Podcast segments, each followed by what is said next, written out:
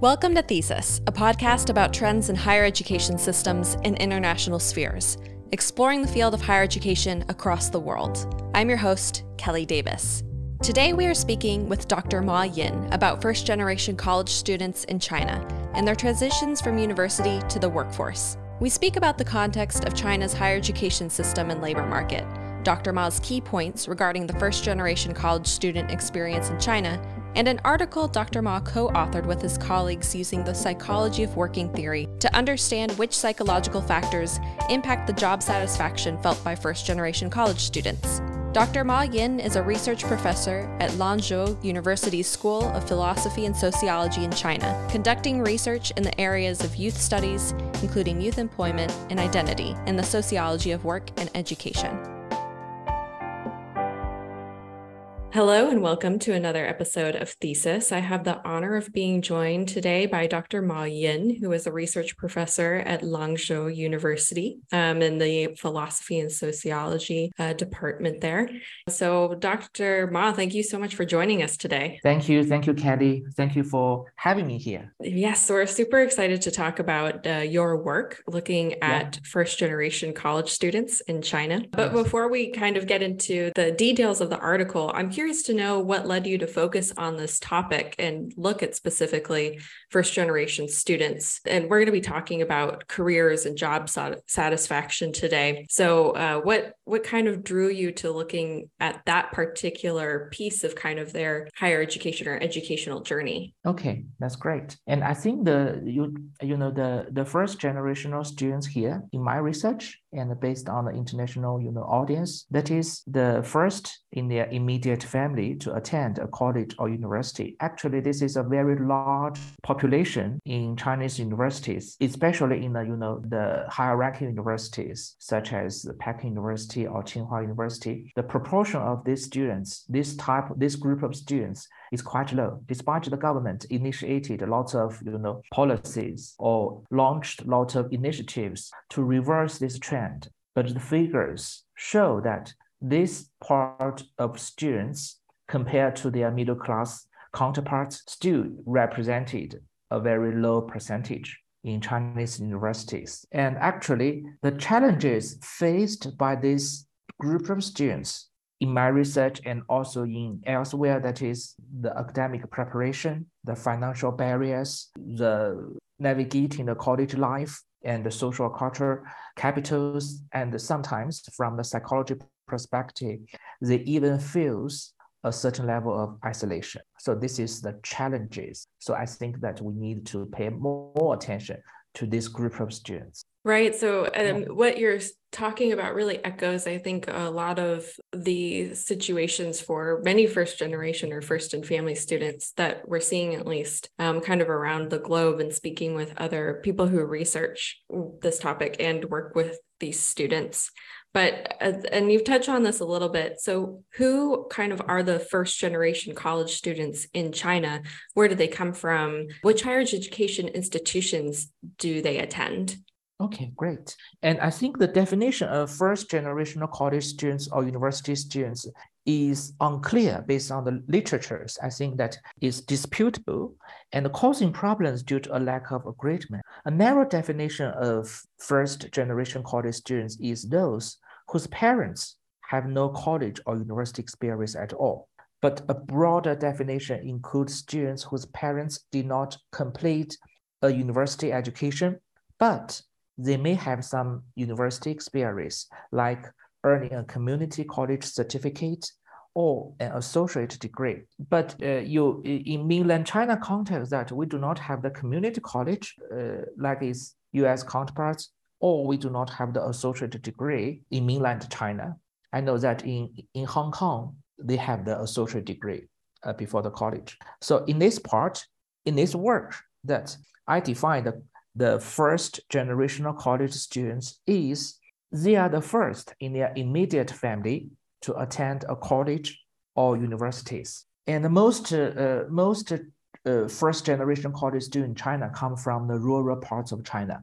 And I could show you the figure that is uh, data from the co uh, Chinese college students learning and development tracking survey shows that between uh, 2011 and 2015, first generation college students, this group of students made up 17 to 75 of undergraduate students in China, with nearly 17 come from the rural areas. Although first generation students make up a large proportion of undergraduate population, only 4% of them attend the higher rankings of universities in Chinese higher education institutions. Nearly 42% study at the local universities. A survey uh, that is updated in 2019 from the Institute of Higher Education Research at the East Normal universities in China that they found that rural students made up 34% of this sample.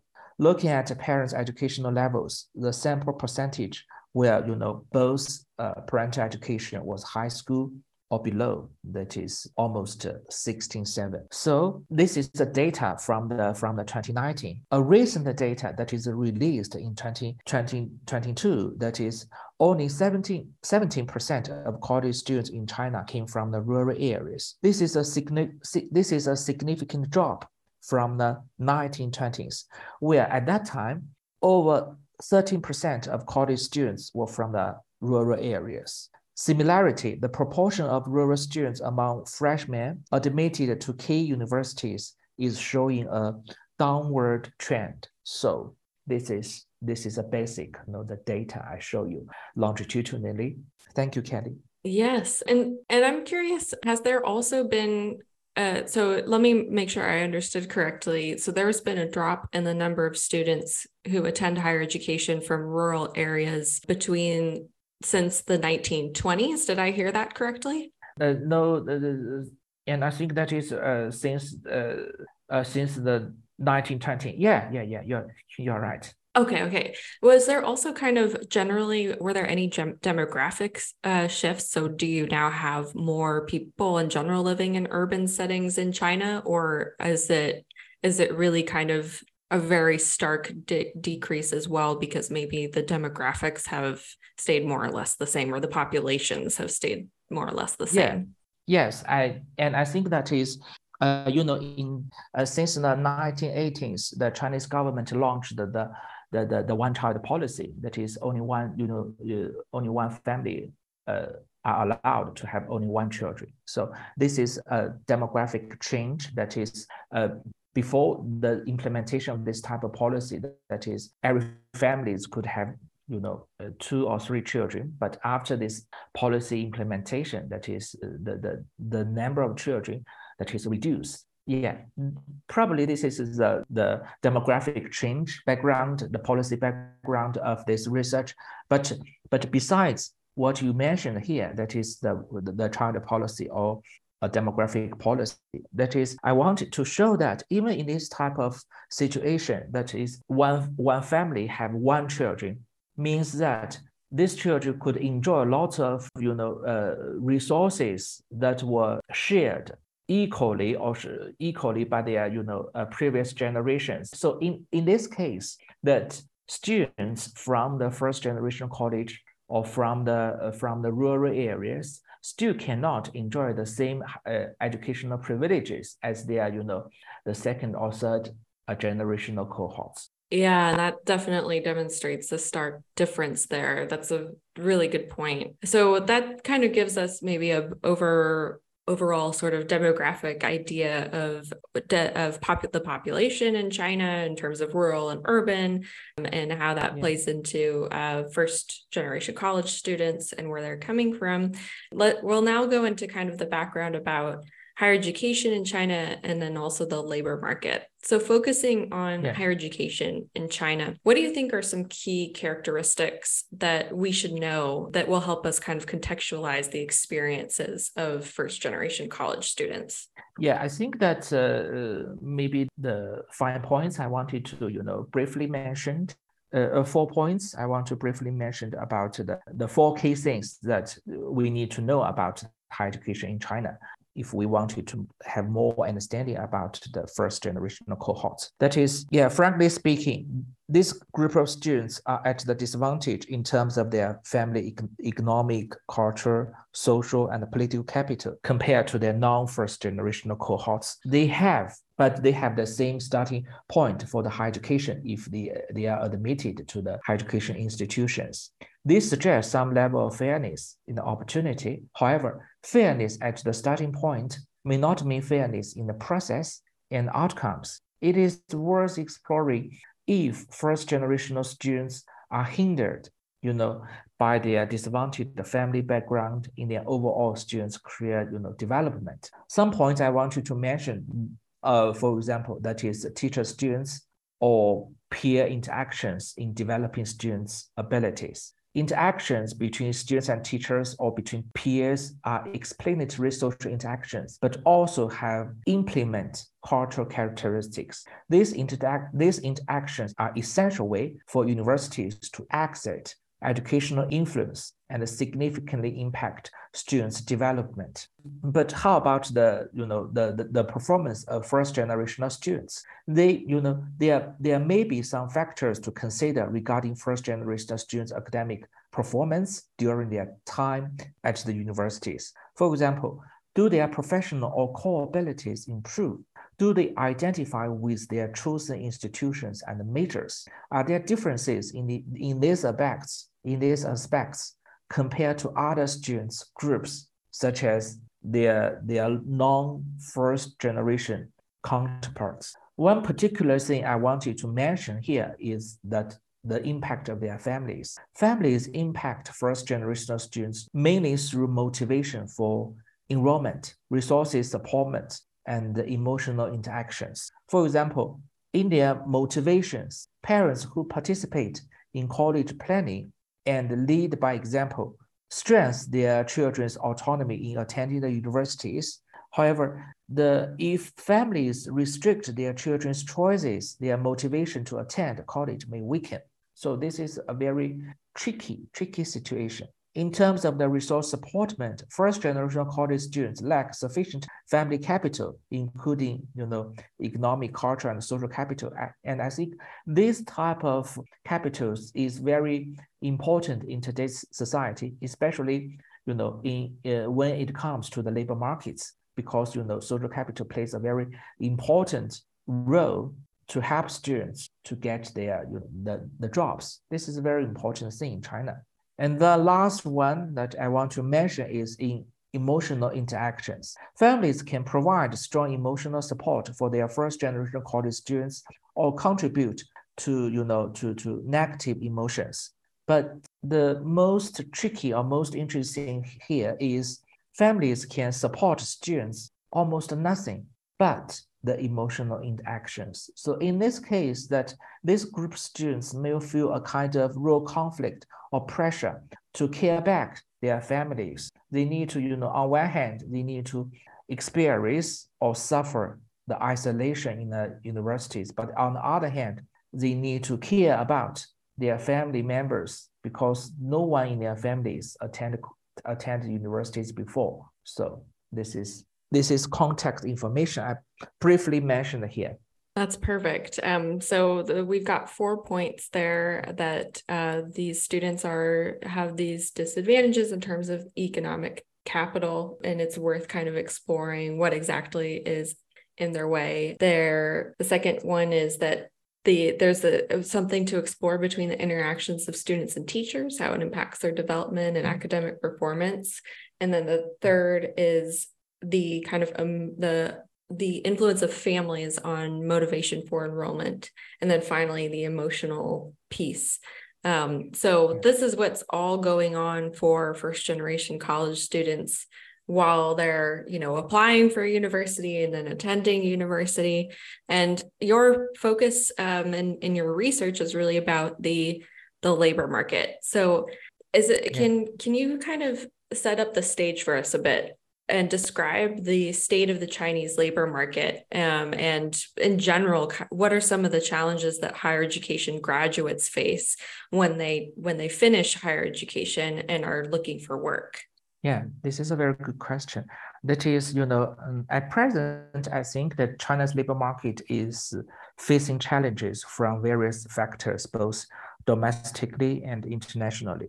That is, domestically, the main issues are a lack of internal driving forces, such as labor shortages and aging population and income distribution gaps. Internationally, the main factors are increased the external uncertainties. Since 2018, events like US China trade friction and the COVID 19 pandemic have caused turbulence in the, lab, in the labor market. And uh, this type of turbulence or uncertainties make the situation increasingly precarious. However, technological advantages and artificial intelligence also bring opportunities and challenges to the labor market. That is, the students or, or higher education institutions need to respond quickly to this to this type of you know social changes. China's labor market is currently experiencing a combined impact of insufficient internal forces and external uncertainties. At the end of uh, 2019, the Central Economic Work Conference emphasized the importance of maintaining stability in the following years, with employment stability being the top priority.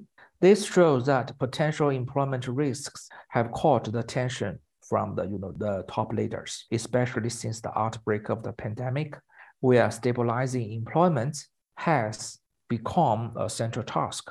And, and the fifth plenary section of the 19th Central Committee outlined the direction of the 14th five-year plan, strengthening the need to achieve more comprehensive and high-quality employment, improve people's income levels, and keep residential income growth at the same time with the you know, in parallel to the economic growth. So this is the brief introduction about the labor market situation in China. Overall, this is, you know, uh, China's labor market is facing challenges because, you know, Chinese society has entered into the, uh, you know, the aging population period, we face the labor shortages in terms of the young people. This is domestically speaking, and uh, externally that we face a lot of uncertainty. So, and this background, I think that uh, five challenges faced by higher education graduates here.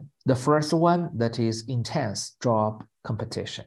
Mm, China's higher education system produces a large number of graduates each year leading to fierce competition in the job market. In some popular majors in, and industries, there's a huge oversupply, making it difficult for graduates to find the decent jobs. The second one is, I think that is the skill mismatch. There might be a mismatch between the pace of higher education development or higher education expansion and the market demand. Sometimes graduate skills and knowledge may not align with the actual job requirements, making it extremely difficult for them to find the suitable jobs. And I think the third one is the salaries and the benefits.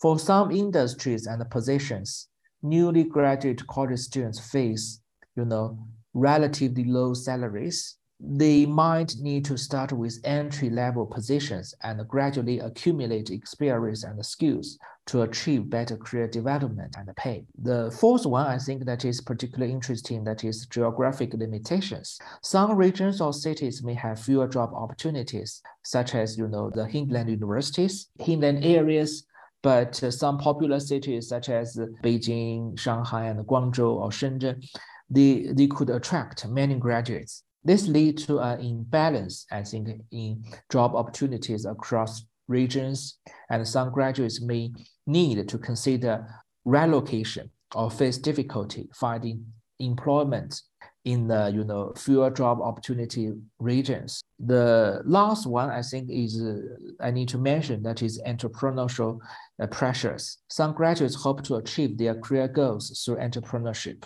However, entrepreneurship is inherently risky and uncertainty. Students, students may face challenges such as uh, market competition, funding, and or resources. So in this case, imagine that if students from the one, you know, the, the, the poor family background or working class students or students from the rural areas or they happen to be the first generational students uh, in their family. They wanted to, you know, to launch the entrepreneur business. I think it's extremely difficult for them to do this type of jobs because, you know, the, the things that I mentioned above. Yeah, this is brief introduction about higher education institutions here and also the challenges that is faced by the students. Yeah, and I have a couple of follow-up small follow-up questions. For example, you mm-hmm. mentioned that first challenge in entering the labor market is the intense competition, especially in some particular majors. Which areas of study are a lot of students participating in and then having trouble kind of finding or competing with one another um, with that, those degrees in the workforce? Yeah. For example, the uh, as far as I know, that is the, the majors, especially the humanities and the social sciences. And in some business, you know, uh, majors such as uh, accounting, uh, students in these areas that they face a, a great difficulties when they enter the labor market. But for students, if they majored in the science or the engineering uh, or the artificial intelligence, I think at present, I have to mention that at present, it seems that they do not have much difficult in entering the labor market. But we need to we need to remember one fact that is higher education systems expansion very quickly in China.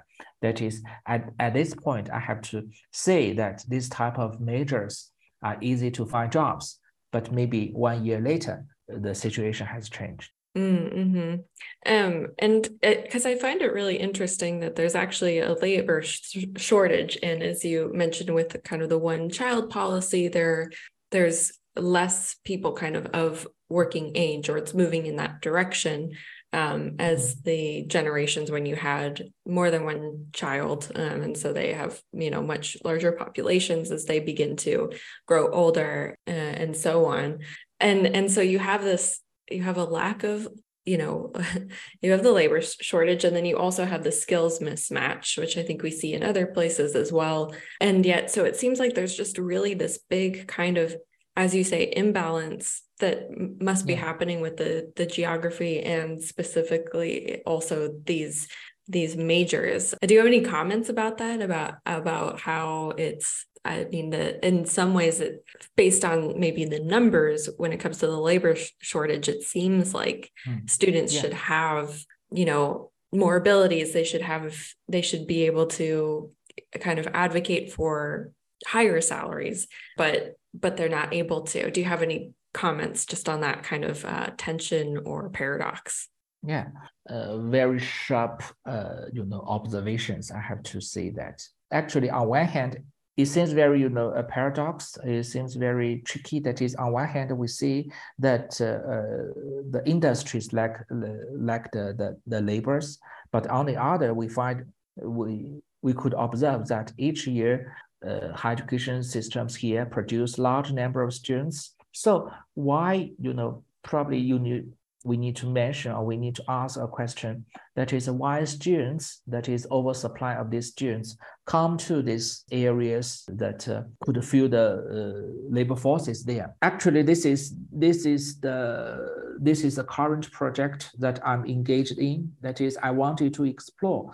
There's a kind of mismatch between the labor markets and higher education institutions. That is, on one hand, the industries complain about they do not have much adequate or skillable or employable students. But on the other, higher education institutions produce the large number of students each year. I think there's a mismatch.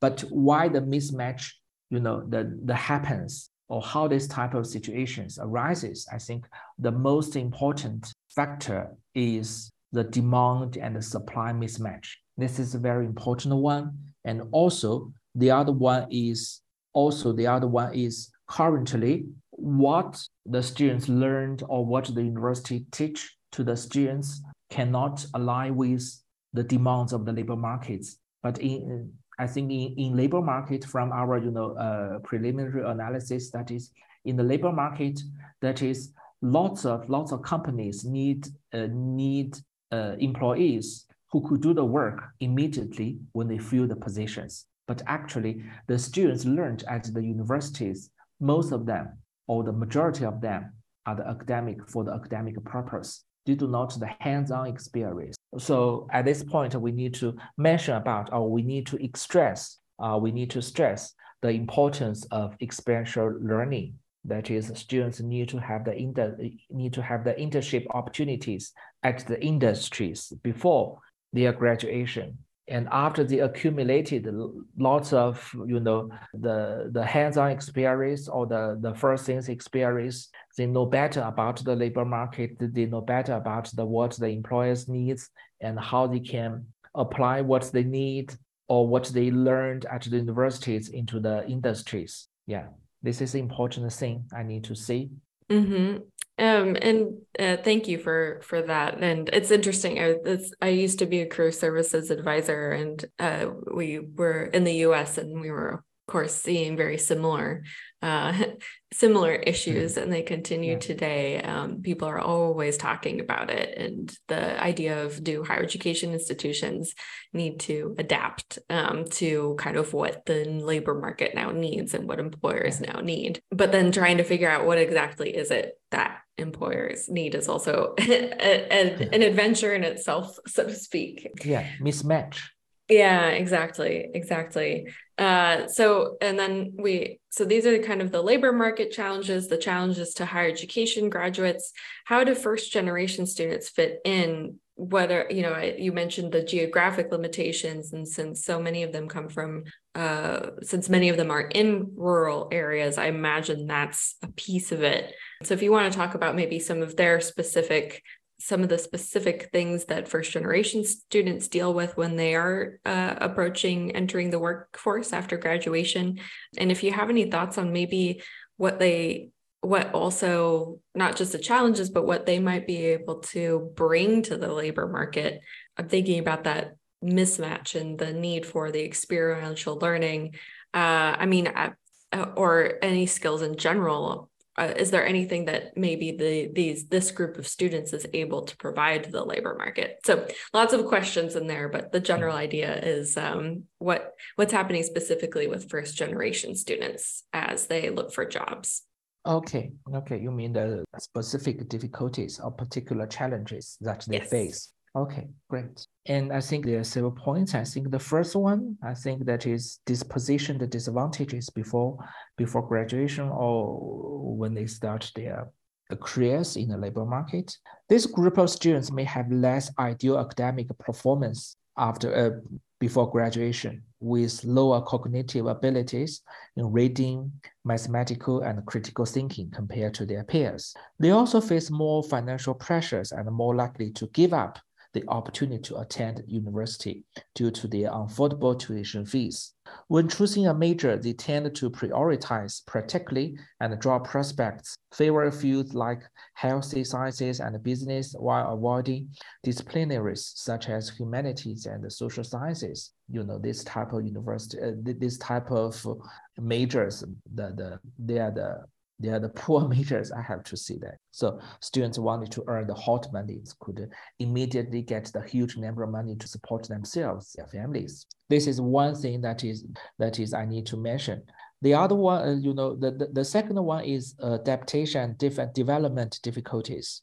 Mm, first generation college students experience the, you know, the, the, the a very daunting school to work transitions face challenges in academics, both in academics and also in practical science if they want to if they you know the navigate their job market.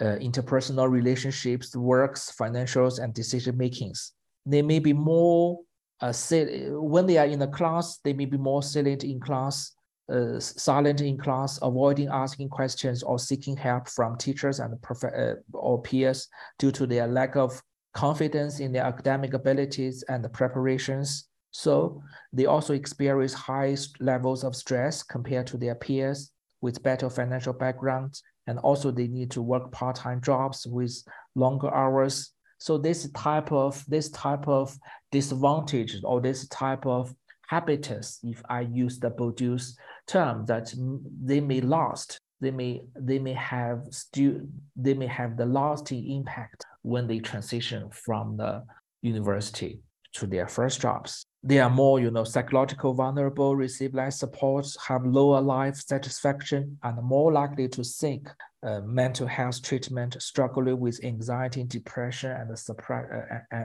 and, and stress. So this type of psychological disadvantages may last when they, you know, transition to the jobs. And uh, also due to this, uh, uh, you know, uh, also due to this disadvantages, disadvantages they inherited from their families or, be- or the gap in the overall abilities, this type of students ex- exhibit weaker practical, communicational, or innovative thinking abilities. They generally have lower language or computer proficiency, fewer artistic talents or weak psychological quality, insufficient professional knowledge. So coupled with inadequate career planning, guidance system at school, and insufficient social support, their employment prospects are not optimistic.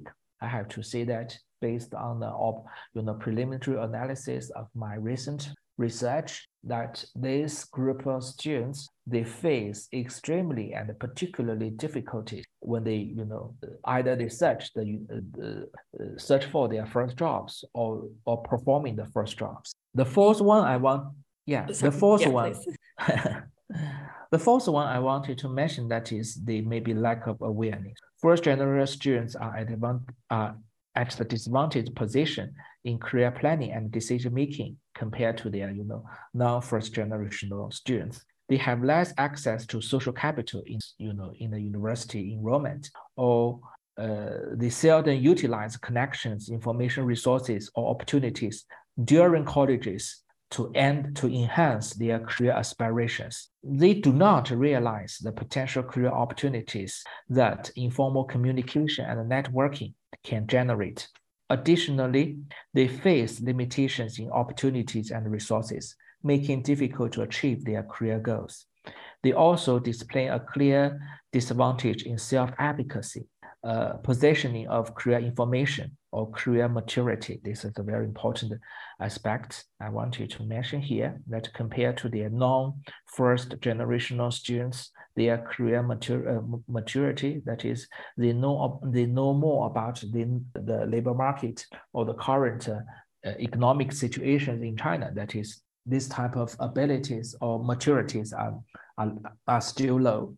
Uh, because for this type of students, I think institutions have the essential role to play in ensuring these students have the opportunity to succeed and contribute to increasingly diverse and global workforce.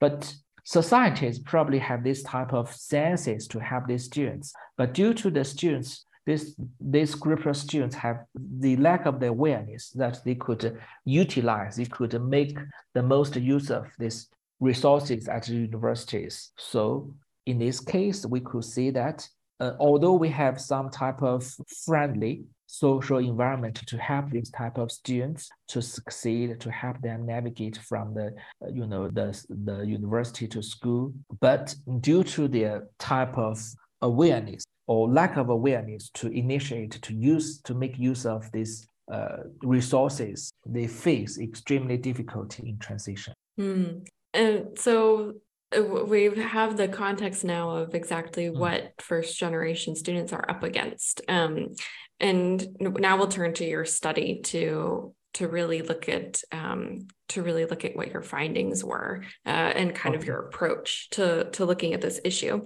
So you surveyed over 1,200 students in specifically northwestern China, and you mm-hmm. used the, the psychology of working theory to understand which psychological factors might impact the job satisfaction specifically uh, felt by first generation college students. Can you, ex- before we talk about the findings, can you explain how the theory works and which factors you specifically looked at in this study? Okay, great. The theory that I used in this study is psychology of working theory, and I will use PWT here. Uh, this series was proposed in 2019 to understand the working lives of individuals in general and those with a marginalized status in particular. The aim of this framework is to explain how psychosocial factors such as economic constraints, marginalizations, work violations, and career adaptability predict the well-being of individuals through the quality of work. In other words, that is the decent work. Two type of factors that I mostly emphasize here. That is the first one is the first type is the contextual variables, that is marginalization and economic constraints. And uh, the other, you know, the other variables, the predict the the antecedents of the decent work, that is psychological variables, that is work volition and career creatability. So in my work, in my work that I use, I use these two type of uh, factors together. That is economic constraints. Yeah, no, uh, sorry, I I I only use one economic uh, contextual variable that is economic constraints. But I used but I used two psychological variables that is work volition and creatability. I wanted to know that is whether students' uh, perceptions of their future work can can create a conducive environment for their academic engagement and academic satisfaction. So I link their future decent work perceptions with academic variables. One is academic engagement and the other one is academic satisfaction. I propose that the decent work perceptions have the positive impact or uh, associations with students' academic engagement. The better decent work perception students perceive when they enter the labor market, the more engaged they will, you know, academically uh, performed and also achieved the, the, the better academic satisfaction. Yeah, this is the, the work, this is, this is the theory or the models that I try to construct. Mm-hmm. And what were the key findings that you found after collecting all the data and uh, you know running it the three-year models? Yeah, uh, the uh, the predictors of the predictor components of the PWT was supported here in my research. That is, you know, the uh, economic constraints have the negative associations with students' future decent work perceptions. And also it has the negative associations with the students' career adaptability. But career adaptability have the positive impact on the students' future decent work perceptions and work volition and the career adaptability, the associations between them are also positive. And the higher students' work volition is, the better future decent work perceptions they, you know, they they engaged, uh, they they they perceive I have to say that. Frankly, uh, all in all, that is the predicted part of PWT was, uh, was supported, but the future decent work perceptions positively predicted academic engagement. This hypothesis was, support, was supported as well, but uh, the future decent work perceptions did not directly linked to their academic satisfactions. After the mediation test that I find that future decent work perceptions could have the positively associations with students' academic satisfaction through their academic engagement. Yeah, this is the this is the key findings. So is the idea that perhaps the the prospects of work in the future are impacting students in their in kind of their academic journey or the other way around? Yeah, this is a good question. That is uh, the in this study that I use the cross-sectional data.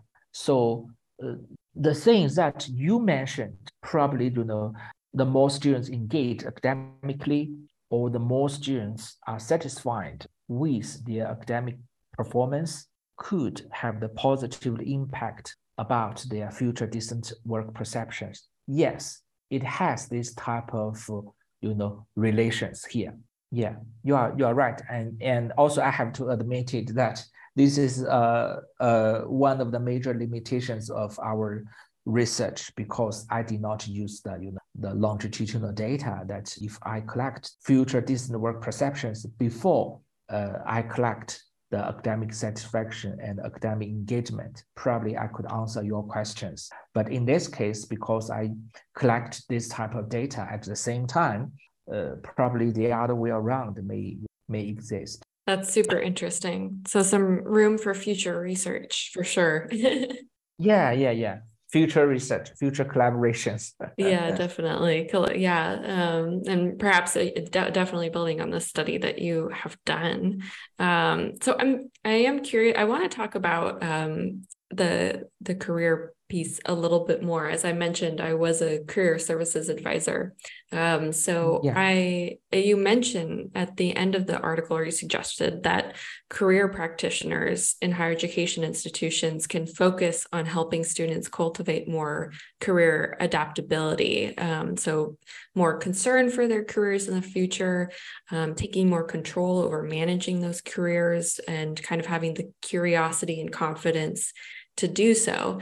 Uh, and that you kind of alluded to when talking about the first generation students' challenges that um, some of kind of the other issues that they deal with when coupled with the the career services um, that are provided at higher education institutions because those services are lacking it's not serving this group of students very well um, and I'm so I'm just curious to know if you have ideas of how this could work in practice. How can career services provided at higher education institutions really work on on helping students with their career adaptability, especially first generation students? Yeah, and uh, I think the the the concern, control, curiosity, and confidence, as you know, I mentioned in the in the literature that they are the four important indicators of career adaptability.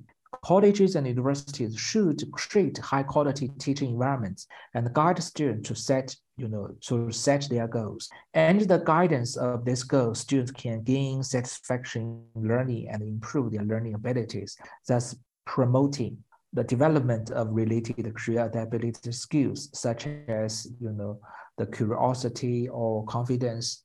In addition, I think that professionals in higher education institutions should guide students to a reasonably and moderately focus on performance goals and correct their misjudgment about their future career development based on their academic performance rankings. Uh, as I mentioned before, that uh, this type of students are usually, you know, at the disadvantaged position compared to their non-generational uh, uh, peers in terms of their academic performance in their term in their uh, academic, uh, you know, rankings. But that, but this does not necessarily mean that they are still, you know, lag behind their peers after they enter the labor market. So this type of, I call it misjudgment should be correct. And it will, you know, after this type of, you know, interventions or this type of guidance education, it could help and, uh, students to make scientific and rational career decisions about the labor market, about the jobs, about themselves. The first year of college is crucial period for students to lay the foundation for their learning and development and uh, adapt to their major studies and social life. During this period, on scientific study method, on clear learning goals, and on reasonable time allocation can have a significant impact on students' academic performance. Poor academic performance you know, may to some extent erode students' self-confidence and, and lead to a lack of motivation. Probably, you know, this type of point could could could partially answer your previous question. That is, maybe students have poor academic performance. In this case, it will lead to their, you know, poor decent work perceptions. Yeah, it's probably the case. So therefore, the professionals in higher education institutions should continue to explore the characteristic of students' career decisions at different time points. As I'm just uh, uh, I just mentioned about their their their their fresh year. What about the the sophomore or uh, junior or uh, senior years? College and students also should conduct continuously tracking of students' career ability and career development expectations and grasp the development trends of students' career decisions. On one hand, that higher education researchers need to work together to find solutions for the learning connection between,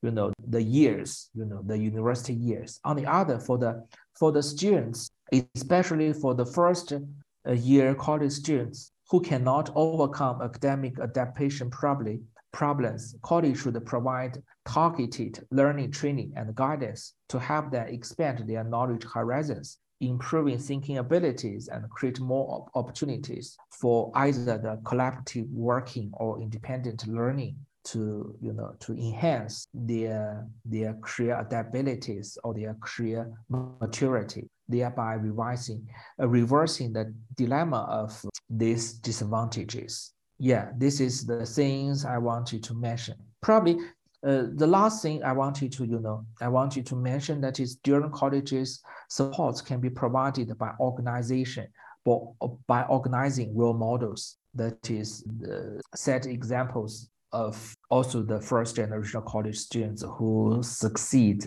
either in colleges or in the labor markets and set examples for this type of uh, students for their fellows and they have the you know they have the role models and assisting them to motivate this type of student to successfully complete their higher educations to complete their universities to complete their school to work transitions Yes, Kelly? Yes, yes, no, I'm here. Sorry, I, I'm just I'm thinking. Um, it sounds like you are, uh, it sounds like there's a role for the professors to play in this process because you mentioned uh, way far at the beginning some of the contextual um, factors around first generation students that that that those interactions between students and their teachers is really important for their development and their academic performance. And then the academic defor- performance and kind of confidence in in future work is performance is also linked am i understanding that correctly yeah yeah yeah yeah you are you are right because these are the four you know four dimensions of creativity career adaptability. And previous research have, you know, have found that career adaptability could help students to transition well to the university, from the universities uh, to the workforce. So uh, if, if, if based on their, you know, empirical findings, we could target these four type of, you know, components of career adaptability and come up with appropriate interventions or design appropriate programs and uh, you know ask the stakeholders including the professors universities or the labor markets and the students themselves to be engaged to enhance their you know their career ability yeah. Oh, that's super interesting. Um, i should have asked this earlier in china are there uh, are there kind of career services offices? Are there set professionals who do help students who are they're not necessarily professors but they but they just kind of work on the career aspect with students yes yes we have this type of uh, you know we have this type of programs or the centers. In my university we call this type of centers that a lot of lot of uh, professionals including the you know including the professors or the career guidance guiders could work together to help students to achieve their success. But the importance, but the most interesting kind, the most interesting kind of aspect is probably they, they do not provide the exactly what the what this type of students needs. They do not tailor the program that is most uh, uh, you know most appropriately, most suitably to this type of students. So here I call you know I call for the more research on it, the more practical guidance. That is, we could see whether this type of you know the, the programs that are suitable or most uh, you know efficient in delivering this type of service. Definitely definitely. Um, well dr ma this has been very interesting to discuss your research and also the research. It sounds like you're kind of well you're you're at least calling for moving forward. Um, and in the interest of time we're going to go ahead and wrap up. So we have one final question which we ask all of our guests which okay. is uh, who is someone or what experience has been particularly influential in your higher education journey or the development of your professional research? Okay okay. Uh, because i studied biology in my undergraduate program and my master degree was in higher education my PhD uh, program focused on the sociology and the social policy. At the, at, at the same time, my roommates during my master's and PhDs were not from the same major. They, uh, they are from the fields like economy, psychology, political science, and even the literatures. This interdisciplinary experience led me approach my academic careers with a problem uh, uh, oriented mindset. The reason I choose to research employment is that it's closely related to my PhD uh, research directions, and I'm very interested in this topic. As for my own, you know, uh, employment experience, I took a gap year before pursuing my PhD degree. During that year, I did various jobs such as you know, teaching uh, English in an international school and starting my own business. This experience has made me very interested in the you know in the structures of labor markets and also the individual experiences within it. So I'm eager to continue researching in these directions, and also I wanted to you know hear more voices uh, from from you, that uh, the international readers. Yeah, Kelly. That's great. That's a great way to kind of wrap up and, and learn a little bit more about yourself and what has driven your interests. Um, so thank you for sharing that. And thank you in general for joining us on the podcast today. Thank you, Kelly. Thank you for having me here. If the you know the uh, the audience or if the listeners have more questions about my research, please feel free to contact me. Definitely. We'll be sure to place uh, your contact information in the show notes. Yeah, thank you. Thank you. Thank you so much, Kelly. In our next episode, we will be speaking with Anna Adamecz, Research Associate, and Dr. Nikki Shure, Associate Professor of Economics both of whom conduct research at the University College London Social Research Institute. Our discussion will focus on both England and Hungary, looking at the labor market returns of higher education to first and family graduates. If you liked what you listened to on Thesis today, please follow the podcast and leave us a rating or a comment. Links to relevant work by our guests and their contact information can be found in the show notes.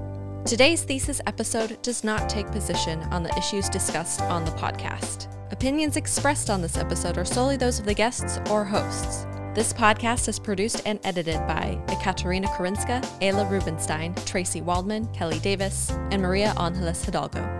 Original music is produced by Petter Strom. Thanks for listening to Thesis. We'll talk to you next time.